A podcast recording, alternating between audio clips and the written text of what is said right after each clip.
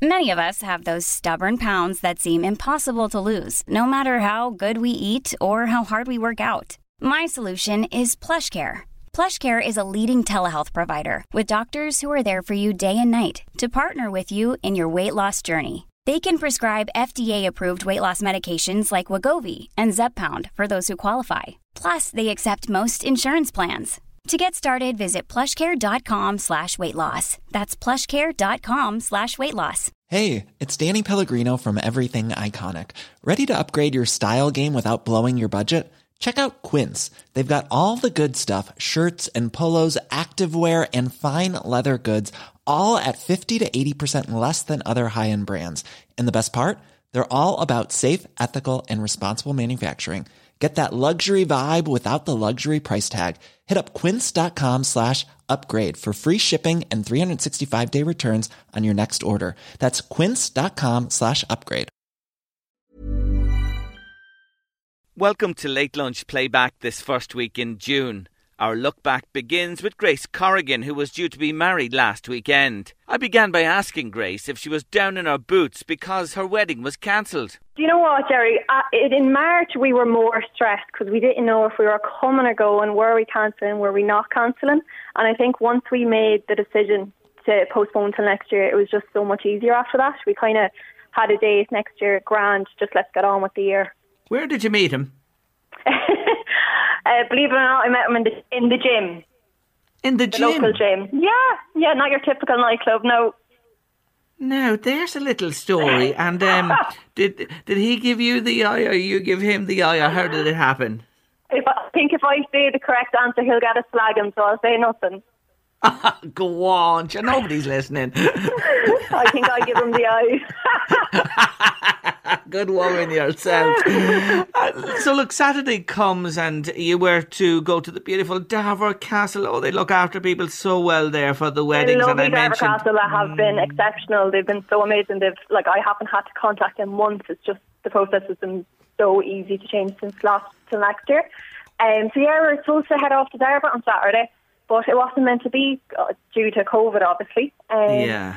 yeah. So how long are you know how long are you engaged? When did you get We're engaged? engaged to two and a half years, November All right. Yeah. yeah, lovely. So grand time to prepare and put in place all the arrangements, etc. Exactly. A So lot of planning.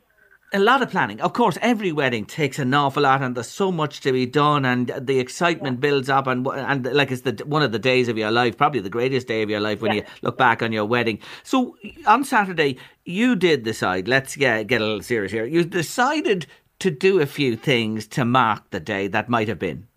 Yeah, so we decided to create a little almost wedding, if you want to call it that. Um, we first woke up and had a lovely breakfast with a bit of champagne a bit of prosecco, and then I had arranged. I told the two families, so just two sets of parents and our siblings, to come over for an hour for a cup of tea.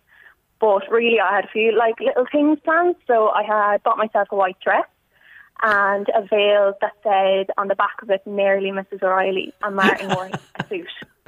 So we looked the part. Um, and then outside, we had kind of set up a few things. So I put together like baby photos and photos of us growing up, and then photos of us all together, kind of hanging. And then like a postage box that I was supposed to have at my reception that like it says if you want to leave lovely messages to the new Mr. and Mrs. And people popped in their like little messages, but I had scribbled on almost Mr. and Mrs. Um, on the box, and people just wrote lovely messages during the day, which was lovely. It was just something else. Hold on a minute. You arranged a mini wedding day I here, young arranged one. the mini wedding. Um, we were supposed to go. Martin had a twin cam. It's like a vintage 1986 car that we were supposed to go um, to the Darver Castle Inn. So we put ribbons on it, and he organised number plates that said "almost married" on them on the back and front with our names and the date. Um, so we got great photos with that. It was great. And you had a cake even.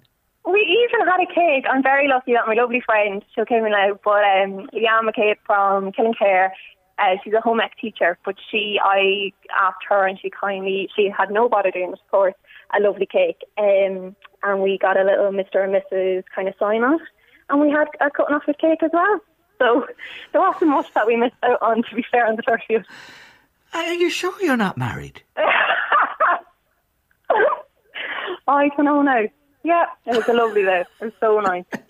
you didn't smuggle in a priest or out into the back garden that did the necessary, and you're not telling us about yeah, it. Yeah, and you know what? People even laugh, being like, "Oh, great, you could have got married today. All you need is a priest, and you're sorted in the field there." Yeah. Yeah, um, you could have just gone the whole hog and done yeah. it, and, and then yeah. had the big party when it's it, it's yeah. arranged for next I know, year. and I know some people go. have done that, and it's such a good idea. But yeah, we more or less could have done it. And you know, the weather was fabulous, so we were so lucky to just all be outside. But uh, we were joking. Well, I was joking. I was saying, God, no, it definitely the wedding would not have worked out this year on the church because it's way too hot to be in a wedding dress. So, it wouldn't have worked out well for me. Um, it's a terror the straws you clutch at when you have to. I'm just thinking here, but you're probably right. Look at the heat. Your jeepers, you'd have collapsed on the day. Very, yeah, there'd be an emergency or whatever. That's right. You're absolutely right. I couldn't agree with you more. But here's the thing: it is going to happen. You have. Re- when will it be yeah. uh, next year now? Um, April 25th of next year. Yeah. Lovely. Is that after Easter? Is that after Easter? When is Easter next year? Did you look I at that? No? I think it's the week before or after we, uh, Easter, oh, right. or one or the other, yeah. But no, we decided Lovely. just to make the most of the day and make it as positive as we could, and you know, so we did it. Yeah. You you certainly did it. You really did. There's no doubt about that. Yeah. Uh, and very grateful. You, yeah. Yeah, you know, you went you went to a big effort last Saturday to do what you could. Family over in the back garden, and the day was lovely, and like you know what I mean. You you marked the, the day, so you did. What yeah. about the rings? Is all have, have, the rings been got and all that type we of have, stuff? Um, the the original rings, yeah, they have got, um, but we hadn't been got off the shop yet, so we didn't go that far on Saturday, so we didn't. Mm, so there's no dates or names or notations on the rings for Saturday, no, nothing like no. that done. No, we're actually very lucky. So yeah. Mm. Um, but just myself, I'm actually working on the front line myself, and I said like it just really puts things into perspective. And like yeah. we have our health, we have all our families are well. So I said, you know what, just make the mm. most of mm. this day and make it as positive as we can. And well done to you for saying that because you see, we can become a little blase. You know this yourself yeah. and you can see yeah. it around you, but you know from where you work the dangers and that we can never become blasé about this. Yeah, never. No, absolutely. Like everybody's been saying, oh God, I'm so sorry for your wedding, Grace. And do you know what? It's actually grand. You know, there's mm. bigger things in life right now and we've got our health and that's what we need to be grateful for. And it's not just my wedding that's cancelled, the whole world is on a standstill right now. What a positive, bubbly woman, so accepting and understanding. That'll be some bash when it does happen next year. Food blogger and author Gina Daly joined me, and yes, we did talk food. But first, what's the story with those tattoos? Um, well, it's something we've always been interested in, I suppose, in the line of work that we used to, the kind of corporate, we weren't able to express ourselves in the way we wanted to. So um, we were fortunate enough to be able to work from home, so um, and become our own bosses. So we, we just went mad. I love it. Hey, well, listen, it goes with the territory. What you you were messaging him first and thought he was uh, a woman. Then you discovered he was a man. You went out with him for two weeks and you got engaged and you got married within six months. Hey, what the hell?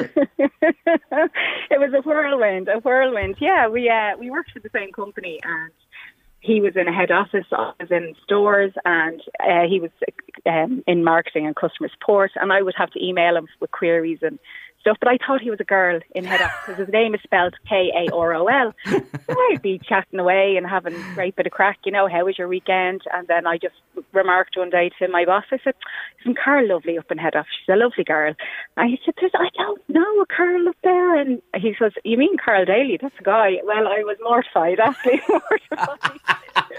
it's a great story. Well, you don't let the grass grow under your feet, that's for sure. Tell me this, like you know, you you have been uh, uh, reared and grown up with food, and your mom and your home and everything, and, and you loved it and different types of food. But this book, right, the Daly Dish, is it fair to say that you, you you're looking at how to make what would some people would think would be un- unhealthy food healthy? Yes, yeah. So to to the eye, it looks dirty food. It looks like you couldn't possibly eat that and, and, and stay on a plan or, um, you know, whatever you're doing, if it's calorie counting or if you're in a slimming race. But basically, I'm just tricking your eye. I'm, I'm, I'm turning what essentially just, uh, you know, meat and veg into something more appealing and making making it look like and taste like you're eating something from a takeaway or something really really bold. So we just kind of use less fats. We use really lean meat, and um, yeah, we, we, we're constantly looking for the next thing to cook. We get a lot of inspiration from American TV, which is the food that we love to eat. Um, mm. And we, we try and figure out a way how to, to put a spin on it and, and cook it in a, a low fat, healthier version.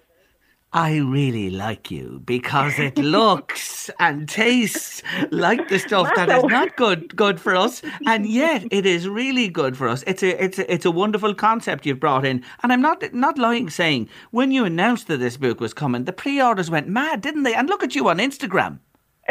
I know it was it, like I never in a million years expected to be in, in this position and to have a book and and everything else. And um, we we sat on the the book for a long time, for months, and we couldn't, we weren't able to talk about it. And the day we announced it, um, we had a, a pre-order.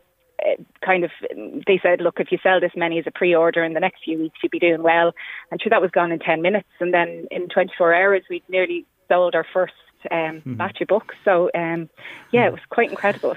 ah, you're you're you're a great couple and a great story. Hey, though, would you like a bit of liver? I'll do a bit of liver for you this evening if you'd like it.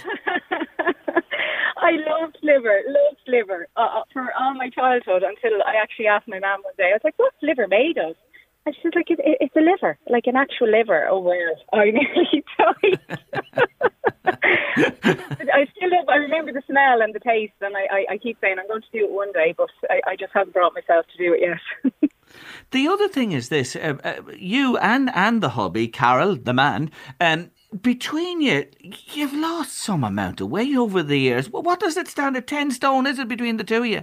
Yeah, it's 10 stone. Um, we, we, uh, he, he, from, I, I lost, I had gallbladder problems and um, I had to have surgery. And from that, I lost a, a good bit of weight just from having, because I had to have a low fat diet.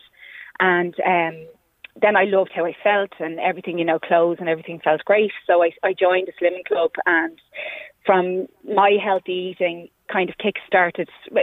I suppose it was subconsciously he was losing weight with me, not subconsciously, but it was happening for him as well because I was he was eating what I was eating, um, and he lost four stone, and now I lost eight stone in total. But over over a few years, the, the weight started kind of coming back in, and I was losing momentum with my my food. I just wasn't enjoying it, so that's how this all came about. I, I wanted to make food that was still good for me, but was the food that I actually wanted to eat and, and not be monotonous and boring. So, um, yeah, we we uh, we we lost a lot of weight. So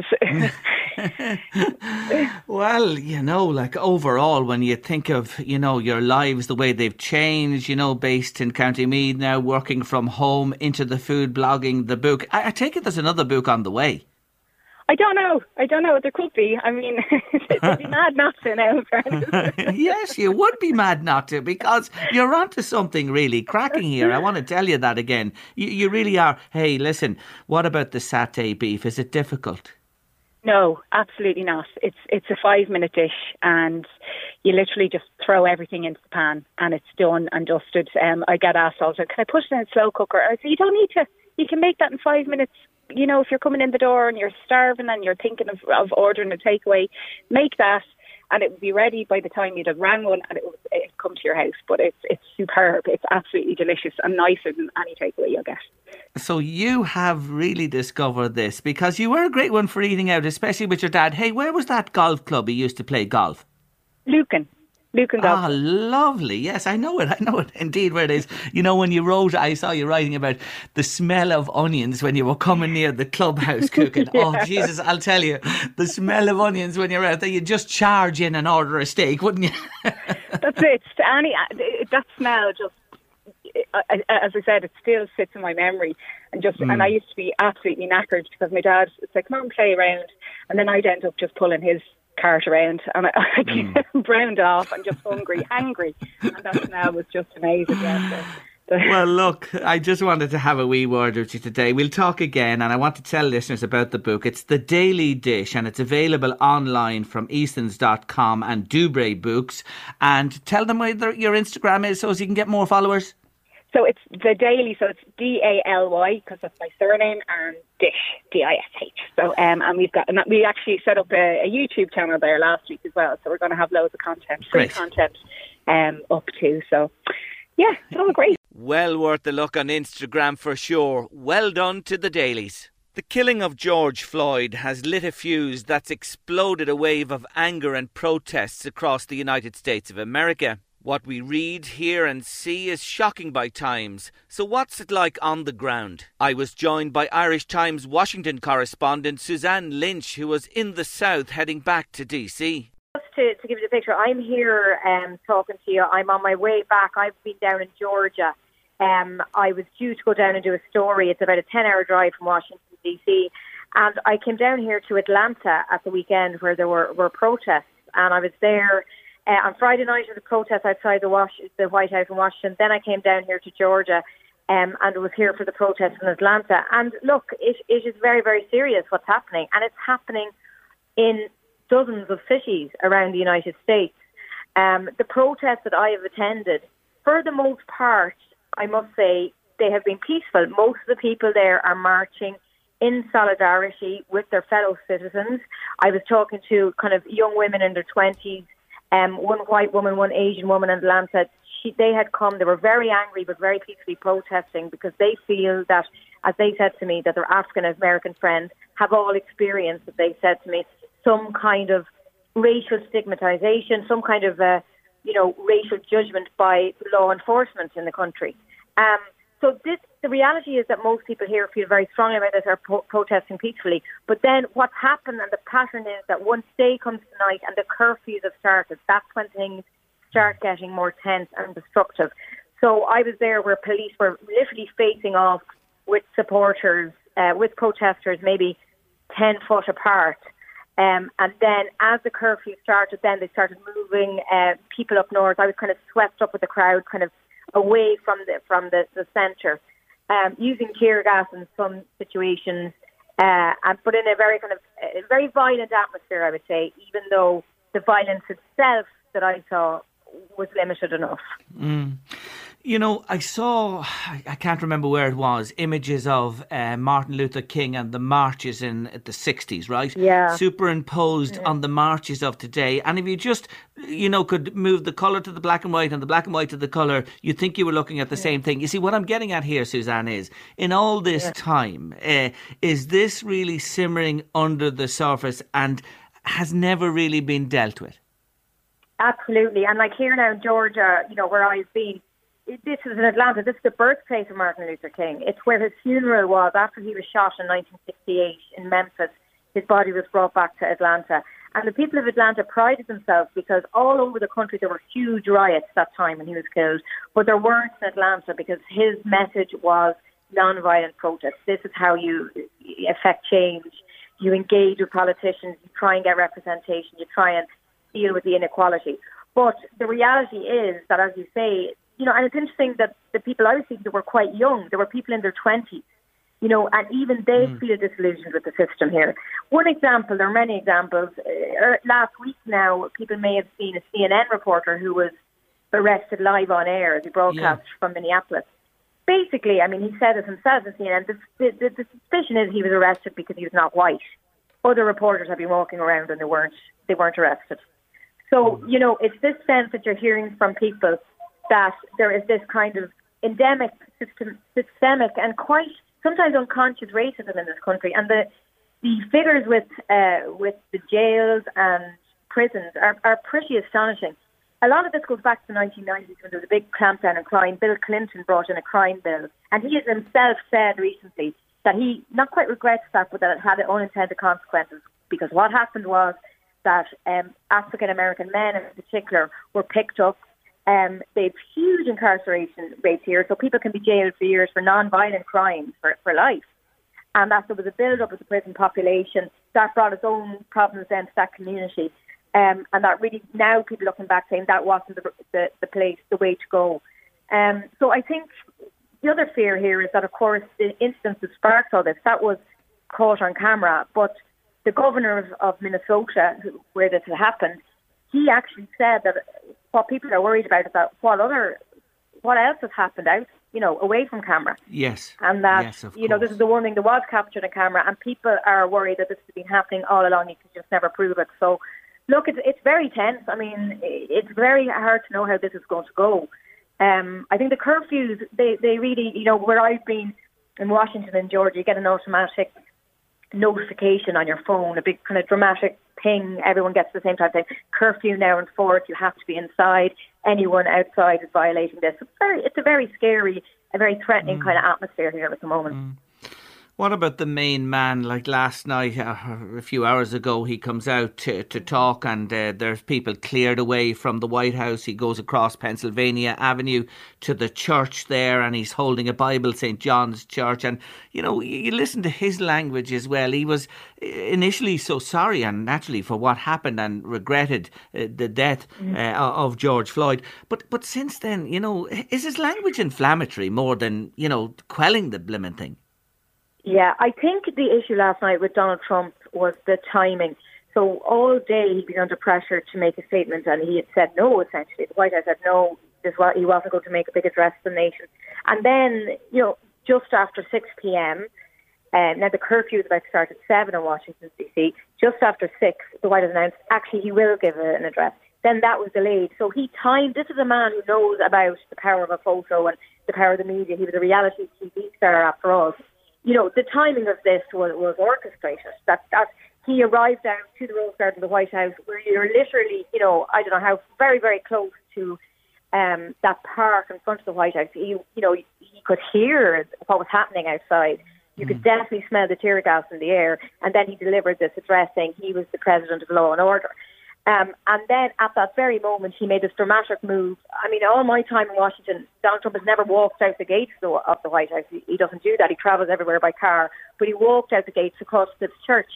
And then people may have, uh, I've seen this this morning as this news is breaking. I was writing about this morning on our website, but the bishop, um, a woman who's the bishop, Episcopalian bishop in Washington, was absolutely furious. It's worth hearing what she said. She was saying, you know, this is our church. He didn't ask permission. He didn't go into the church. He used this as a photo opportunity. He held up the Bible at a time when people were literally being forcibly removed by police just so he could do that.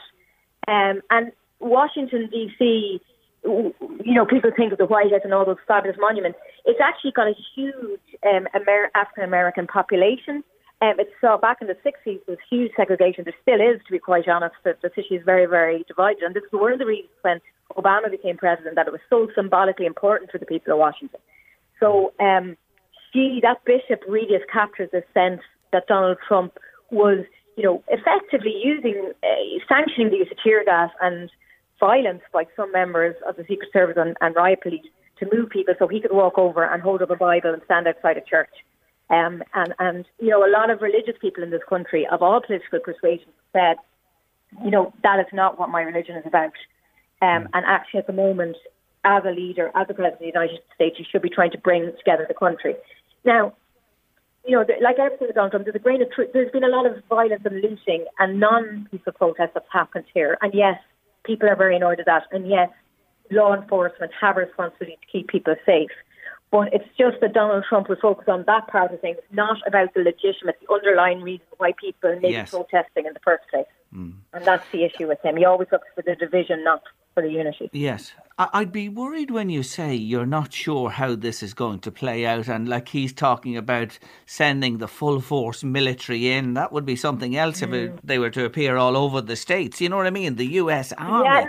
Yeah, uh, you know, it, it's it's very serious because you're getting again into this issue that's come up. It came up during coronavirus, which obviously is still, is still here, of course, but that this tension, the way the United States is set up, that the states have a lot of power. So it's the tension between the states and the federal government.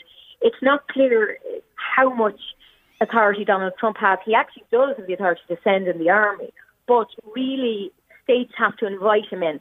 This is not to get too technical. This is why he kind of could do that in Washington D.C. Washington D.C. is not technically a state, so it's a kind of a strange legal situation in Washington. Um, but the rest of the states, really technically, as far as I'm aware, have to kind of invite the federal government to send in the army. So, you know, already he's been clashing with all these governors who are trying to sort out and have a lot of power over law and order in their own states. And he had a phone call on Monday. It was widely leaked in which he told them basically to toughen up, that they were weak. He said that Minnesota is a laughing stock around the world. And then afterwards, the governor of Minnesota said, well, actually, nobody's laughing here. It's not a laughing stock. I'm trying to keep calm. I'm, you know, we're doing our best. Um, so he is definitely his message to the governors are, you know, be tough. And look, we're five five months out of an election now, Jerry. He's been very explicit about trying to link Joe Biden, the Democratic candidate, to what he's calling anarchy. And on Twitter, he's been saying, you know, I'm the president of law and order. And essentially, he's saying, you know, if you vote for Joe Biden, you're voting for these kind of radical anarchists who are going to go around looting. You know, that's kind of his message. And look, it may play well among some of his base uh, who may be very fearful of seeing what's happening and feel like they need a tough president who's going to be tough. You know, who knows? It could it could uh, play well for him in the election. Mm. I just think it's early May we spoke last, and how this has turned so quickly in an instant. But you're right, what you say there. The underlying issues, those are the issues that have never been really uh, realistically dealt with. Have you any hope? Have you any hope of progress and, and that this will die down and ease off? Yeah, it's just, I mean, I think that this underlying, you know, race issue in America is just so huge. It's an open wound here still. And um, the issue, like even with coronavirus, it, it really became clear the inequality in this country that mm. people most affected by coronavirus were people, non-white people, most of them in lower paid jobs. You know, there's 40 million people now in this country that have signed up for unemployment benefits. So you've got a whole economic problem going on in the background here as well. And the mayor of Atlanta, an African American woman who's been excellent, when these protests were happening over the weekend, she did say she's worried now that in two weeks' time there could be a spike in COVID cases because all these people were out protesting together. Yes. So, like that's a whole other issue that's here in the background, and that's starting to have a real material effect on people's lives because they're losing jobs, etc.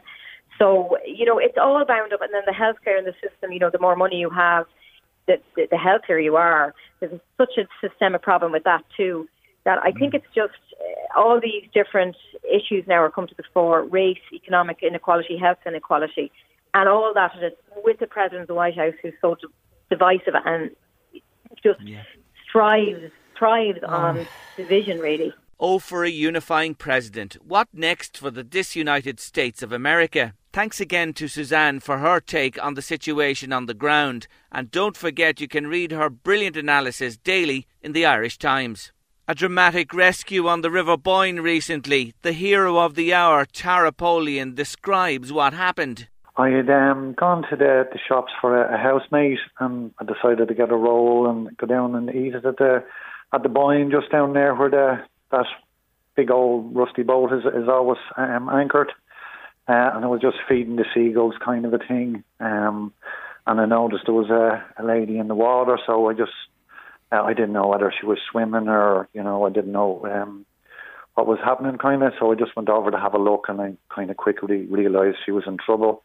Um, she wasn't moving, and she was face down in the water. Um, so um, I, I, I guess I, I, I probably panicked a bit. Um, I shouted to a guy on the the right um, for help, and shouted to my left for help, but everybody was like uh, a good distance away, and I kind of realised it was like um, time was was pretty critical. So um, decided to go down and see if I can help in any way. So I went down the steps. Um, I can remember running across the, the rocks and the seaweed and taking out my phone and taking off the glasses and putting them on the, the seaweed and thinking, oh God, what am I going to do? What am I going to do? I can't even swim. Um, so I um, lifted up the skirt and jumped into the water um, um, and started trying to make my way towards her. Um, luckily, a local man, Jim, uh, seeing what was happening, he'd run down when I when I shouted for help, um, and he threw a life buoy in from uh, from up high on the street level. Um, um, I grabbed that in my arm and started making my way towards the, the woman in the water, but the the current had got her and she was kind of getting away from me fairly quickly. Um, and I got to the stage where, um, like when I when I went to the water at first, I could see the bottom, and I was thinking it's not that deep here, you know. So um, I kind of get in, but then as I was getting towards her, the the land started disappearing, um, and I was kind of up on tiptoes and realizing that I was running out of uh, places to stand fairly quickly. Um, so I, the woman was getting away. She was probably six, eight foot away from me. Um, she was moving pretty fast, so uh, I just took a big lunge um, and grabbed her by the dress.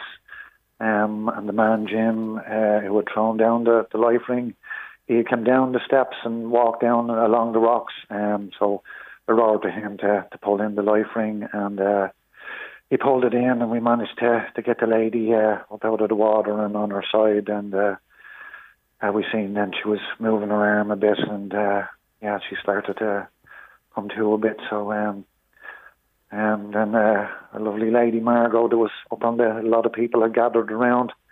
Um, and, uh, a lovely lady um, seeing that I was in a bit of a shock, and it was a hell of a shock hitting that water, like sunburn because of the lovely weather, and um, it was it was so so cold in that water. Mm. Um, so uh, this lady um, got me up the steps and got me into the ambulance, and and uh, River Rescue had came and uh, got the lady into the boat and bring her over to the boathouse over the far side.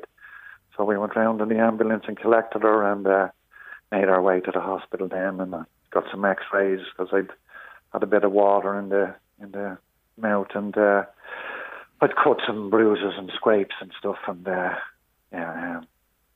I, I, I got out of the hospital then that, that evening, kind of a thing. Well done to you. That's you describe it brilliantly there. And look, you you can't swim. Did you just was it natural instinct? It was just fight or flight. You just went into the water. That was it. You just no thought about I, I, I could be in trouble here. Well, I, I kind of knew, but I, I, I didn't think there was any other option. I think if I was waiting for somebody that could swim, um, I mm. don't think uh, it would have been as good of an outcome, kind of a thing. So, um, so yeah, I just thought like I've got to do something here. I've got to try and save this woman. So, um, and you did, and, and, and subsequently she has recovered, and her family have been in touch with you. Yeah, yeah, they, she they said she's doing okay. Yeah. Good, really great story. This, um, the man Jim. Well done to him also, whoever he is. He, he played a big part, I know, in this, and the, the, the life ring. It shows you the importance of these life rings. When I hear them being tampered with, uh, Tara, it's a shocking thing, but it was there and it helped save the day. Oh, thank God, because um, I think without the life ring and Jim pulling it back in, I'd say the two of us could have come a cropper quite easily. It was um, it was definitely vital in this situation, that's for sure. And they definitely are something that should be looked after, and people shouldn't be messing with them at all. Definitely not. And and it's not the first time you've been involved. I read in, in, in saving a life. Um, no, I I, I um, saved somebody in um, Trim Castle Hotel. Um, I lived in Trim for a long time, um, and it was a woman that was uh, choking there. She was eating food, so I done the Heimlich maneuver kind of a thing. Um, but uh, I guess the, the woman was a bit embarrassed, so we just kind of sat down and you know mm, mm. had on kind of. It's a, it's another frightening situation. You know that yourself when something like that happens. But but well done to you. Lightning has struck twice in your life they say they come in threes, Tara. You hardly want to face another situation like this anytime soon. I don't know. I'm, I'm, it seems to be a thing. I'm forever stopping on the road and rescuing birds and animals and foxes and all sorts. So I don't know. Maybe I'm just a bit of a magnet or something. I'm not sure. it might be in your DNA. It runs in the veins for sure. Look, at I just wanted to have a little word with you and say well done and acknowledge your bravery in saving another human being's life in the River Boyne, which is treacherous at the best of times. Well done to you. You are a hero. Thanks a million. A life saved, a hero indeed. Wonderful story. We round off our look back on late lunch this week with an inspiring story. Nine weeks on, Laura Barry emerged from Our Lady of Lourdes Hospital in Drogheda having beaten COVID 19. Back home now, I caught up with Laura and I put it to her back in late March. Did she realise how unwell she actually was? No, not really. I just, I my temperature was spiking a bit and I was vomiting a lot. I couldn't keep anything down. Um, I had no problem with my breathing. But then I kind of got worse over 24 hours. And when I rang the GP, he told me to go up that I had a few symptoms of the COVID. So I went up to the Lourdes and they put me into an isolation unit and they tested me for COVID and it was positive. And uh, to be honest with you, I don't remember much after that until I came to in the ICU about five weeks later. Really? So it was as quick as that that they had to uh, get you into intensive care and they put you into this induced coma. Was that almost immediately? What have you found out since? Yeah, well, what happened was um, I was in the Newgrange ward for a week And at the end of that week, the my uh, oxygen level started to drop dramatically. So I was sent up to recovery and then straight into ICU. And while I was there for four weeks, they put me in an induced coma. And then they did a process called proning, which they lie me on my tummy for 16 hours a day to actually help the air in the lungs go from the back of the lung to the front of the lung to actually help me breathe. So that was for four weeks. And then they brought me out of sedation and I was a bit delirious for a while. And then I was there for a further two weeks and then back down to the Newgrange ward for two weeks. And as you say, I only came home on Tuesday. So long, long, long road and a tough battle, but I said I'm blessed to have come through it. You are, and it's great to be talking to you today. I want to say again, when, when you go in and you're on the ward and then into the ICU, obviously then you're becoming more ill all the time. So you have no recollection. You don't remember. Did you get a chance to say uh, anything to your family, your children? I did, but only after. See, the nurses in the ICU, they have a tablet. So they used to ring home. And even though I couldn't talk, I was able to wave at them. They could see me, I could see them. But after seven weeks, some of the nurses brought me down to the main door of the hospital. And my husband and two daughters were able to come in and obviously, with the social distance, we were two metres apart. But it was a very, very emotional day because it was the first time I'd seen them in seven weeks. And it really gave me a boost to just be determined to actually get better and walk out those doors again. So the tablet came to great use and fair dues to the staff there that were able to, you know, connect you with your family from a distance as it was. And you had no strength. You weren't able to talk to them, just wave at them. I couldn't know because I had tracheostomy, tracheostomy in. Yeah. So with the tube in and they had to yes. put the balloon in and they had to inflate that. So with that inflated I couldn't talk. So okay. but I was able to see them and it was just the best medicine ever because it just gave me the boost to get better. So that was after you came out from the induced coma, but before yeah. that, it was really whirlwind. You were in, and they didn't see much of you from you no. really hit the hospital, not at all. No, they didn't. Now, the day I went up to ICU on the 8th of April, John and my, one of my daughters, Emma, had come in to see me, but I've no recollection of them being there. So I was obviously that sick. And then I've no recollection of being in the ICU or anything that happened to me before I came to. But there is details of your time when, if I could say it, that you were in this deep sleep. Tell me about that because I never knew about this before. It's something that's kept in the ICU by the staff there. Yeah, it's a journal, a diary that they keep, and it's called The Missing Days. And it's to fill in the gaps, say, to anybody like me who was in a coma, to fill in the details of what happened and how the nurses cared for me um, each nurse on day duty and night duty write a little paragraph in the journal. So it kind of fills in the missing days for me. Now, I started to read it in the hospital, but I found it very emotional. So I said I'd leave it until I was feeling a little bit stronger at home. But uh, it's a, an idea that they had, and they have it in, in place now for about a year. So it's an absolutely fantastic idea. It's a great incentive, and it actually it's brilliant for someone like me to fill in what happened to me because I've no recollection of anything. You do know at this stage that when you're in induced coma and they immobilise you and you're on the critical list, it's touch and go. You've nothing, nothing is there. I'm just trying to think about that. You know nothing, you feel nothing. There's nothing in your mind all across that period at all. Nothing comes back to you. Nothing at all. Not yet. Now they did advise me that I could have hallucinations when I go home but so far so good, nothing has happened. Mm. But um, yeah, no, I, they put me into an induced coma and they paralysed me because on the off chance that I would have woken up from the sedation, I wasn't allowed to move because I had tubes and ventilators and everything stuck in me and coming out of me and everything, so I wasn't able to. So, um, yeah, I don't remember a thing. There's absolutely no recollection at all from the day I left uh, the ward go to. So I actually woke up in ICU because I didn't know where I was. Yeah. Yeah, but it must have been something else that first time using the tablet that you saw them, as you said, and then of course a few weeks later to come out and meet them from a distance. Oh, it now, was brilliant, Gerry. It really was. Mm-hmm, unbelievable. I, I, want to mention uh, one of your daughters. Uh, what a lovely young woman she was, Nicola, who I interviewed yeah. on this show in the past, and sadly she herself passed away all too young on the first of August, twenty fourteen. Was she in your thoughts or around you at all? Have you anything to say about that? Well, I do. I do remember feeling a presence when I was. I have to say when I was unconscious, but I do remember. I knew she was there. I knew she was with me, and I keep thinking that she was pushing me back and saying, "No, ma'am, don't want to see you just yet," because definitely I said she had a great part to play in my recovery and my survival. Mm.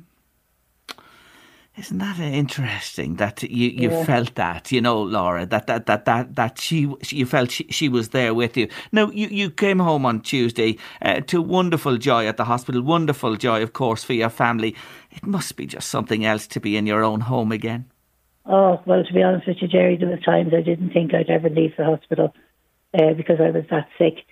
But I, just the nursing staff up there, the doctors, the consultants, like they're, they're, particularly the nurses, they're absolutely second to none up there. And I owe them my life. Sounds very dramatic, but I do because they nursed me back to life. They nursed me back to health. And uh, their care and devotion to their patients is just unreal. They are wonderful, wonderful people, and it's only now I think that some of us begin to realise how great they actually are, like you are uh, saying now to me. Um, you have a road to go still because you know you're on medication. You've had muscle wastage, I believe, quite a bit. Yeah, a lot of muscle wastage because it was the four weeks and then the further two weeks in the ICU. I wasn't moving. I wasn't mobile at all. I was kind of bedbound until maybe for the last week the physios come in, the speech and language therapists come in to help me to literally train me how to eat again because the muscles were wasted completely all over the body. And then the physios then were helping me to walk again. So thankfully I'm on a walking stick now. I've gone from a frame to a crutch to a walking stick. So I'm actually getting around now and it's, it's all thanks to the physios and their hard work. And then the uh, I'm eating again no problem. I love my food. Mm. Good yeah. woman. yes, oh no, it is. It's, it's a miracle. They call me their medical miracle up in the ICU because I was at that store and one of the consultants had actually rang my husband John on Good Friday. It was two days after I went into ICU to say that I was very critical and there was nothing more they could do for me.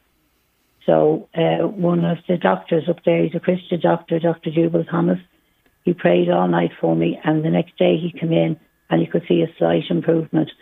So, as I said, from then to today, it was just onwards and upwards. Marvellous. It is just such a, an inspiring and uplifting story because you know yourself, uh, each day we get uh, news of those who've passed on with COVID and the new cases uh, that uh, come up as well. And that's been relentless uh, for weeks and months now. But to hear your story of recovery and to be talking to you today when you went to the, to the edge, so to speak, and, and here yeah. you are on the way back, it's just yeah. great. I'm delighted. I'm delighted you're, you're chatting to me on the show today. You don't know how happy I am. Thank you very much, Terry. No, thank you for taking the call, and I know uh, it's it's an effort as well to talk for the length we've been talking here. Would you put me on to Emma, your lovely daughter, there, please, Laura? Thank you. Thank you very much, Terry. Good talking to you.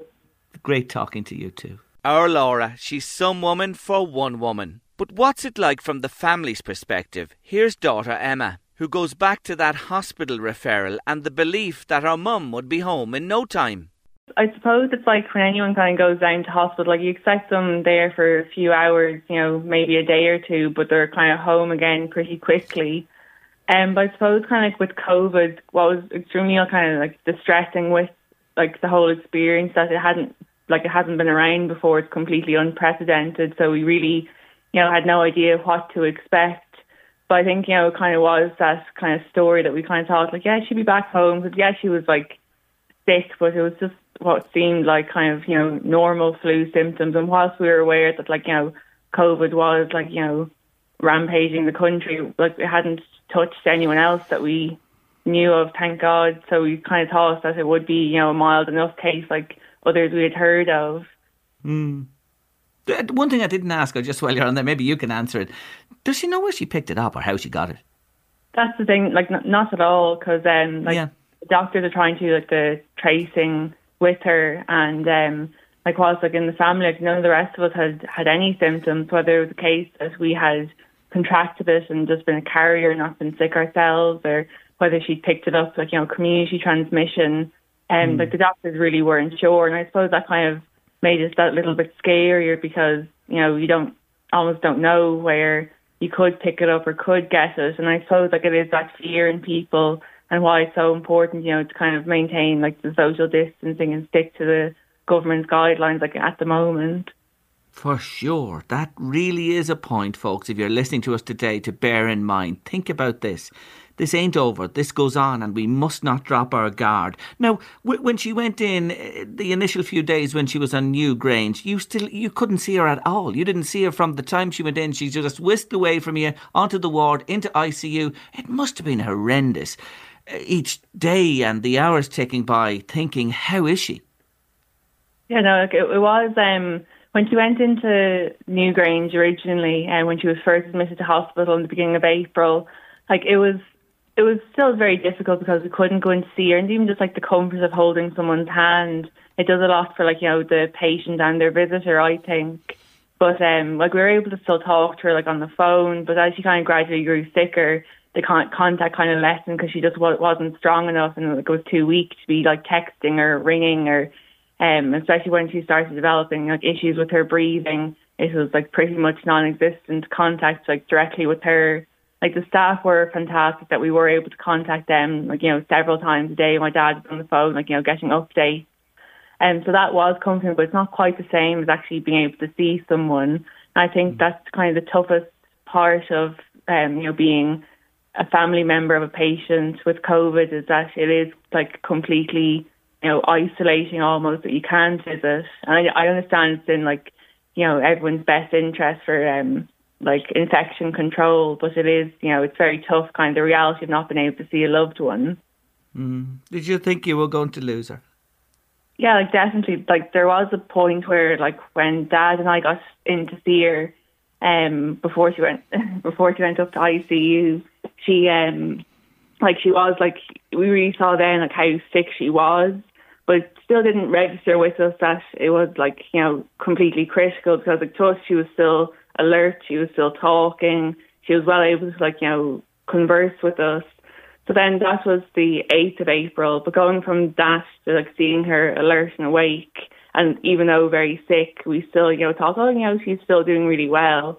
To getting that call on Good Friday to say that um like you know there wasn't anything more they could do for her and especially because COVID was like, you know, completely unknown to the doctors as well as the general public it really kind of you know was a a day to day thing. But definitely, I think that call kind of like you know shocked us all to our core and really brought brought the gravity of the situation like to light mm. almost.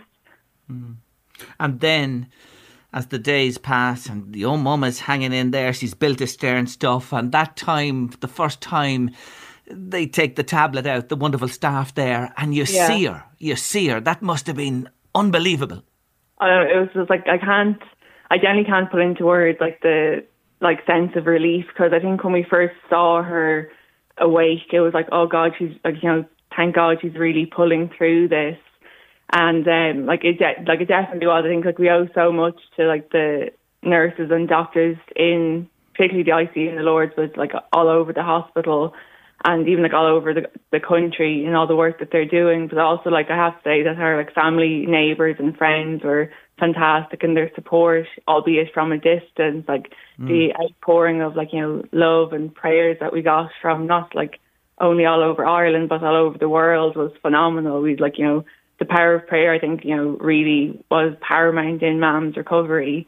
But I just I know myself, like the first time I saw her it's just that like sense of relief and even though she was just coming out of like sedation herself, so she wasn't fully alert, like she was still responding and like the really little um steps that she was taking, like being able to, you know, squeeze a doctor's hand or stick out a tongue when she was asked to, like, by the doctors and nurses just to show that she was responding and, like, you know, she was coming back to us. I think it's definitely a feeling I'll never forget. What a feeling is right. What a story. Laura Barry, Miracle Woman, is home, having beaten COVID 19. We wish her and her family all the very best for the future. That's it for the moment. We'll have more interesting conversations with great guests soon for you on our next podcast. In the meantime, do join us each afternoon for Late Lunch Live from 1.30 on your station LMFM. There's never been a faster or easier way to start your weight loss journey than with PlushCare. PlushCare accepts most insurance plans and gives you online access to board-certified physicians who can prescribe FDA-approved weight loss medications like Wegovy and Zepbound for those who qualify. Take charge of your health and speak with a board-certified physician about a weight loss plan that's right for you. Get started today at plushcare.com slash weight loss. That's plushcare.com slash weight loss. plushcare.com slash weight loss. If you're looking for plump lips that last, you need to know about Juvederm lip fillers. With Juvederm Volbella XC and Juvederm Ultra XC, your lip look, whether it's subtle or bold, can last up to one full year with optimal treatment and no additional maintenance. Find a licensed specialist and see if it's right for you at juvederm.com today. That's J U V E D E R M.com. Add fullness to lips in adults over 21 with Juvederm Volbella XC or Juvederm Ultra XC. Do not use if you have severe allergies or a history of severe allergic reactions, or if you're allergic to lidocaine or the proteins used in Juvederm. Tell your doctor if you have a history of scarring or taking medicines that decrease the body's immune response or that can prolong bleeding. Common side effects include injection site redness, swelling, pain, tenderness, firmness, lumps, bumps, bruising, discoloration, or itching. As with all fillers, there's a rare risk of unintentional injection into a blood vessel, which can cause vision abnormalities, blindness, stroke, temporary scabs, or scarring. For full important safety information, visit juvederm.com. This Mother's Day, celebrate the extraordinary women in your life with a heartfelt gift from Blue Nile. Whether it's for your mom, a mother figure, or yourself as a mom, find that perfect piece to express your love and appreciation. Explore Blue Nile's exquisite pearls and mesmerizing gemstones that she's sure to love. Enjoy fast shipping options like guaranteed free shipping and returns. Make this Mother's Day unforgettable with a piece from Blue Nile. Right now, get up to 50% off at BlueNile.com. That's BlueNile.com. Planning for your next trip? Elevate your travel style with Quince. Quince has all the jet setting essentials you'll want for your next getaway, like European linen, premium luggage options, buttery soft Italian leather bags, and so much more. And it's all priced at 50 to 80% less than similar brands. Plus, Quince only works with factories that use safe and ethical manufacturing practices. Pack your bags with high-quality essentials you'll be wearing for vacations to come with Quince. Go to quince.com slash trip for free shipping and 365-day returns. Hi, I'm Daniel, founder of Pretty Litter. Did you know cats tend to hide symptoms of sickness and pain? I learned this the hard way after losing my cat, Gingy. So I created Pretty Litter, a health monitoring litter that helps detect early signs of illness by changing colors, saving you money and potentially your cat's life. Pretty Litter is veterinarian developed, and it's the easiest way to keep tabs on your fur baby's health right at home. Go to prettylitter.com and use code ACAST for 20% off your first order and a free cat toy. Terms and conditions apply. See site for details.